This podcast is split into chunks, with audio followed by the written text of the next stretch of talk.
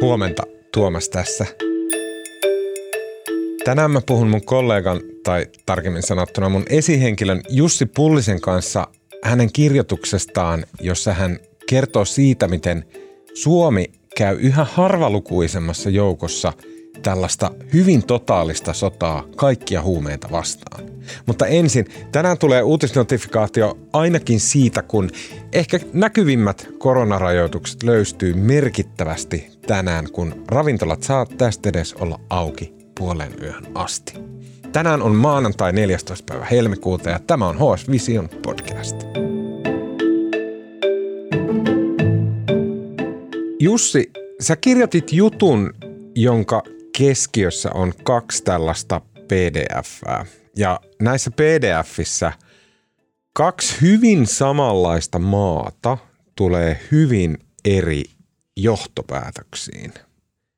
Joo, eli Saksassa uusi liittokansleri Olaf Scholz tuli tuossa vuoden lopulla ulos ja esitteli kansalle tämän hienon pdf joka on siis hänen koalitiohallituksensa ohjelma.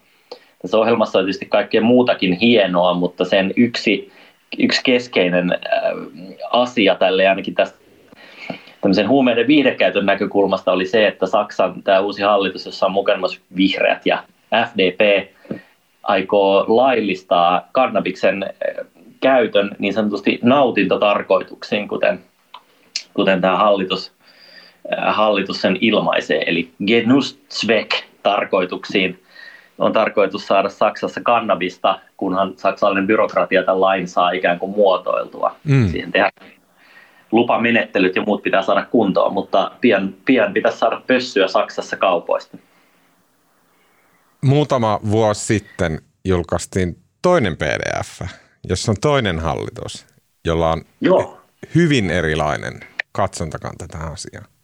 Kyllä, tai oikeastaan nämä mole, tämä toinenkin PDF julkaistiin oikeastaan viikko, vain viikkoja oli välissä tässä, eli molemmat julkaistiin tuossa marras-joulukuussa, ja mm. tämän toisen PDFn julkaisi Suomen hallitus, jota vetää SDPtä, eli Suomen sosiaalidemokraatteja edustava pääministeri Sanna Marin, ja he julkaisivat tällaisen valtioneuvoston periaatepäätös huumausainepolitiikasta vuosille 2021-2023, nimisen asiakirjan, joka on tämmöinen hyvin koruton muutaman sivun perus, perusfonteilla tehty ranskalaisia viivoja muistuttava dokkari, jonka keskeinen sisältö on tosiaan, tosiaan niin kuin sanoit, niin hyvin samanlainen kuin, kuin tota, vaikka jo viitisen vuotta sitten julkaistussa Juha Sipilän hallituksen vastaavassa paperissa. Eli, eli se, että Suomen, Suomi tavoittelee huumausainepolitiikassaan niiden käytön ja levittämisen ehkäisemistä – ja tavallaan näiden haittojen minimointia sitä kautta. Mm. Eli Suomi on ikään kuin tällaisella torjunta- ja kieltolinjalla edelleen. Mm. Rinnastus on jotenkin tosi tuntua. Mulla, tu, mulla tulee semmoinen tunne, että saksalaiset, no hyvin saksa, he, nau, he, he ei naurais, mutta hyvin saksalaisesti he kohottelis kulmakarvojaan, jos he sais tietää, että Suomessa esimerkiksi vahvoja oluita ei saa – ruokakaupasta. Mutta siitä huolimatta, mikä sun mielestä selittää sitä, että voidaan päätyä näin eri katsontakantoihin ja mikä selittää sitä, että Suomessa pitäydytään tässä hyvin vanhan kantaisessa suhtautumisessa. Nimenomaan ehkä kannabikseen, joka on mietohuumausaine ja sillä tavalla niin kuin ehkä ongelmattomampi.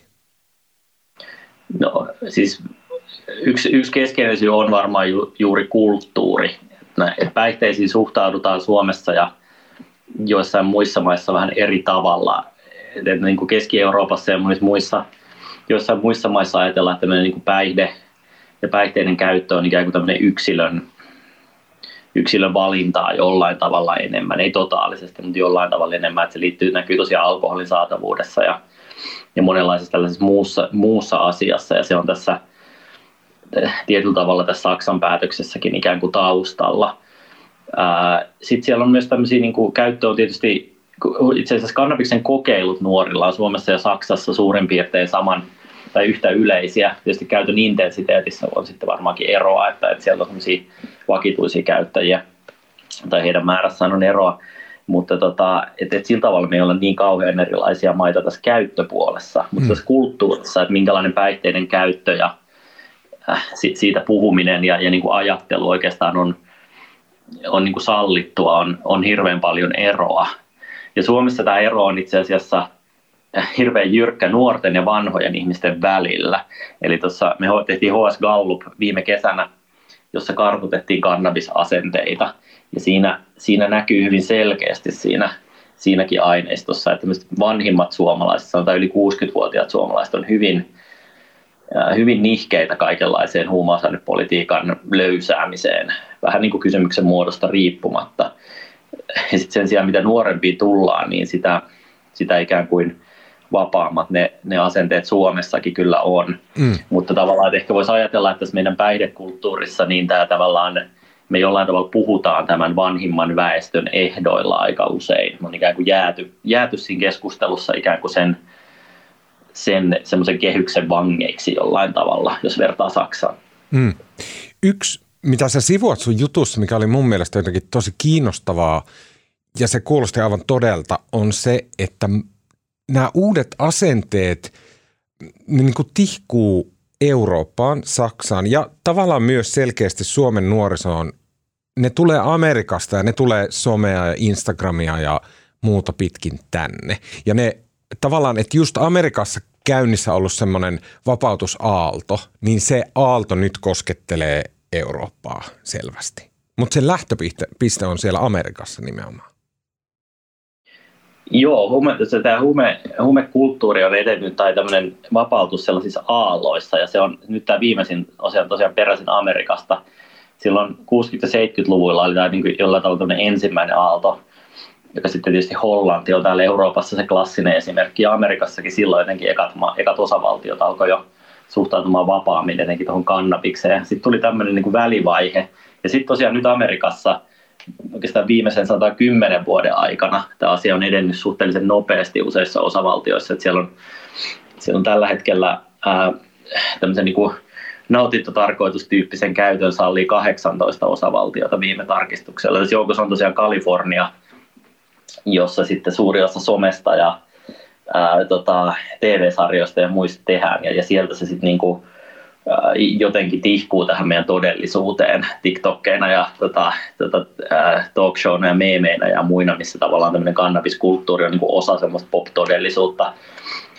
sieltä se näkyy ja, ja, ja näkyy sitten nuori, nuorten käytössä ja, ja ehkä asenteissakin. Et se on tosiaan se, mistä se, mikä sitä tällä hetkellä ajaa, sekä mm. tämmöisessä kulttuurisessa mielessä että liiketoimintamielessä.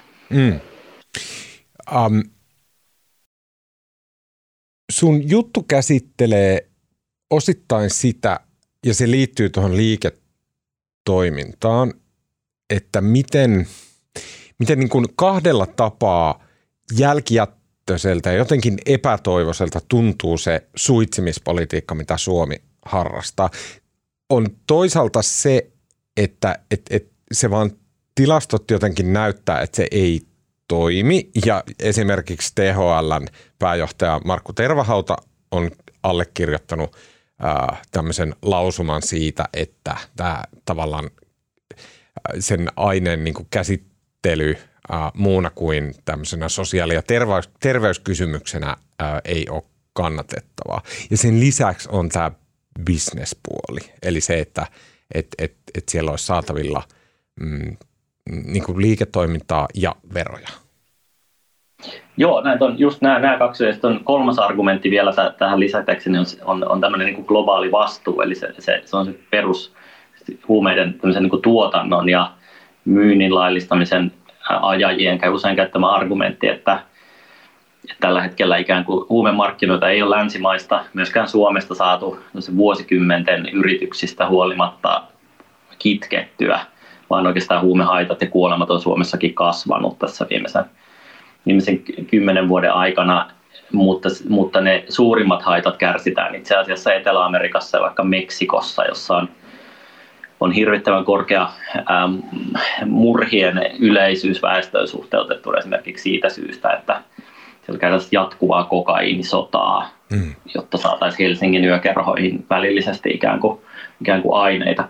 Sen lisäksi on sitten tämä tosiaan tämä liiketoiminnallinen puoli, että, että jos meillä on tämmöinen pysyvä markkina, jota me ei oikeasti saada kitkettyä pois, niin onko sitten järkevämpää ikään kuin tuoda se tällaisen laillisen liiketoiminnan piiriin, jos kerran tämmöinen kysyntä on olemassa, se on suhteellisen vakiokin vielä, sille ei niin kuin tämmöisen torjuntatoimilla oikein voida mitään, hmm. niin, niin silloin sitten heräsi kysymys, että onko itse asiassa turvallisempaa, ja, ja Saksassa itse asiassa tätä kannabiksen laillistamista perustellaan, tämä hallitus perustelee sitä tällaisilla terveysperusteilla, että se kannattaa tuoda niin kuin laillisen tuotannon piiriin siitä syystä, että se on ikään kuin valvotumpaa se, se, se tuotanto, jolloin se on ikään kuin myös turvallisempaa sitten.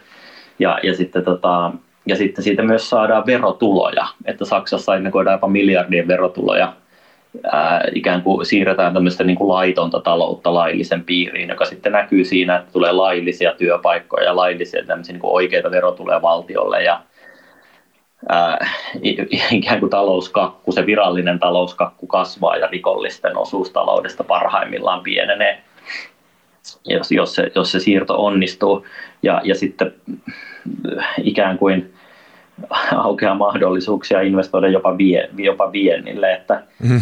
Et, et tämän tyyppistä ajattelua, ajattelua sitten tulee. Ja kysyn tietysti kysyntä siitä, että miten sitten vaikka maatalous, että tässä on tarjolla tietysti aika tämmöinen iso markkinajako, jos Saksan perässä esimerkiksi muualla Euroopassa tällainen ajattelu yleistyisi, niin, äh, niin varmaan halukkaita tuottajia tälle markkinalle ikään kuin tuotteita tuottamaan sitten myös voisi löytyä. Hmm. Suomi ei nyt näytä siinä ainakaan tällaisessa, tästä näkökulmasta missään etu, etujoukoissa liikkuvan. Hmm.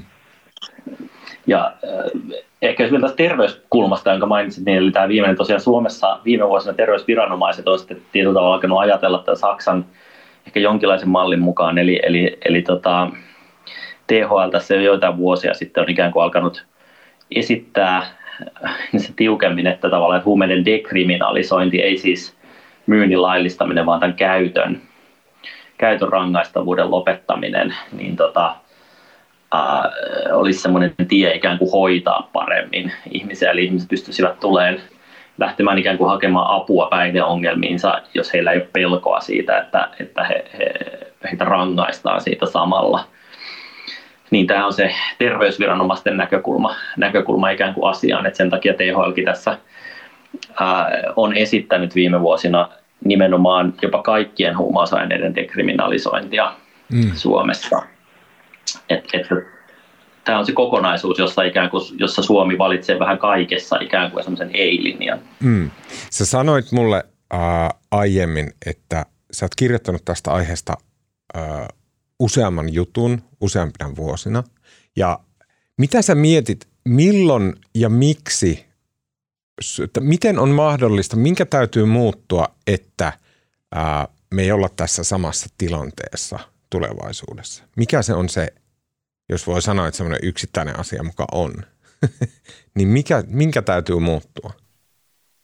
No ähm, mä luulen, että meidän toiminta ei Suomen päihdekulttuurin, se tuskin muuttuu yhdessä yössä toisenlaiseksi. Että meidän, me tiedetään meidän suhde alkoholiin, joka on hyvin, hyvin, hyvin vaikea. Ja tota, viinin tuomisesta ruokakauppoihin on keskusteltu vuosikymmeniä, eikä, eikä sille ikään kuin löydy semmoista riittävää demokraattista kannatusta, että se olisi onnistunut vielä, ainakaan vielä. Mutta tota, mutta jos sitten jos hakee vertailukohtaa vaikka Virosta, Viro ja Ruotsin suhteen, me tunnetaan Viron viinarallia aika hyvin, joka on sitten vaikuttanut tähän Suomen, Suomen ikään kuin alkoholipolitiikkaan myös. Ja sitten me tiedetään, tiedetään, että Suomessa on ne suhteellisen laajat nuuskan markkinat, vaikka, vaikka tota, ää, nuuska ei ole Suomessa sallittu, tai sitä ei saa myydä, myydä tota, kuluttajille, niin tota, sitä tuodaan Ruotsista, Ruotsista varsin mittavia määriä Suomeen. Ja, ja osin välillä tulee jopa olo, että sitä tuontia katsotaan viranomaisten toimesta sormien läpikin. Niin, tota, ää, niin jotenkin tässä yhtälössä tuntuu siltä, että, että jos esimerkiksi meidän naapurimaista vaikka tuo Ruotsi lähtisi seuraamaan Saksaa tai siellä syntyisi tämän tyyppisiä keskusteluja, niin jotenkin sitä kautta voi olla, että Suomi joutuu sellaiseen tilanteeseen, jossa jossa ikään kuin ympäröivä todellisuus sitten alkaa, alkaa tähän, tähän ohjata. Suomen ja Ruotsin päihdepolitiikat on niin kuin monella tapaa ollut hyvin samantapaisia. mm. pitkään mm. säännelty alkoholimarkkina ja muu. Se tosin täytyy tässä ehkä mainita tästä Saksan mallista, että, että siellähän tosiaan ei olla äh, ihan niin kuin joka putiikkiin tätä tuomassa, vaan siihen perustuu tämmöinen, sinne ollaan luomassa tämmöinen lupasääntelyjärjestelmä, jonka yksityiskohdat ei ole vielä ihan selvillä.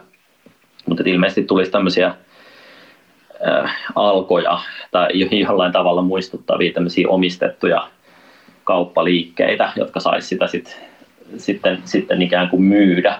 Vähän niin kuin Eli, Suomen apteekkarisysteemi.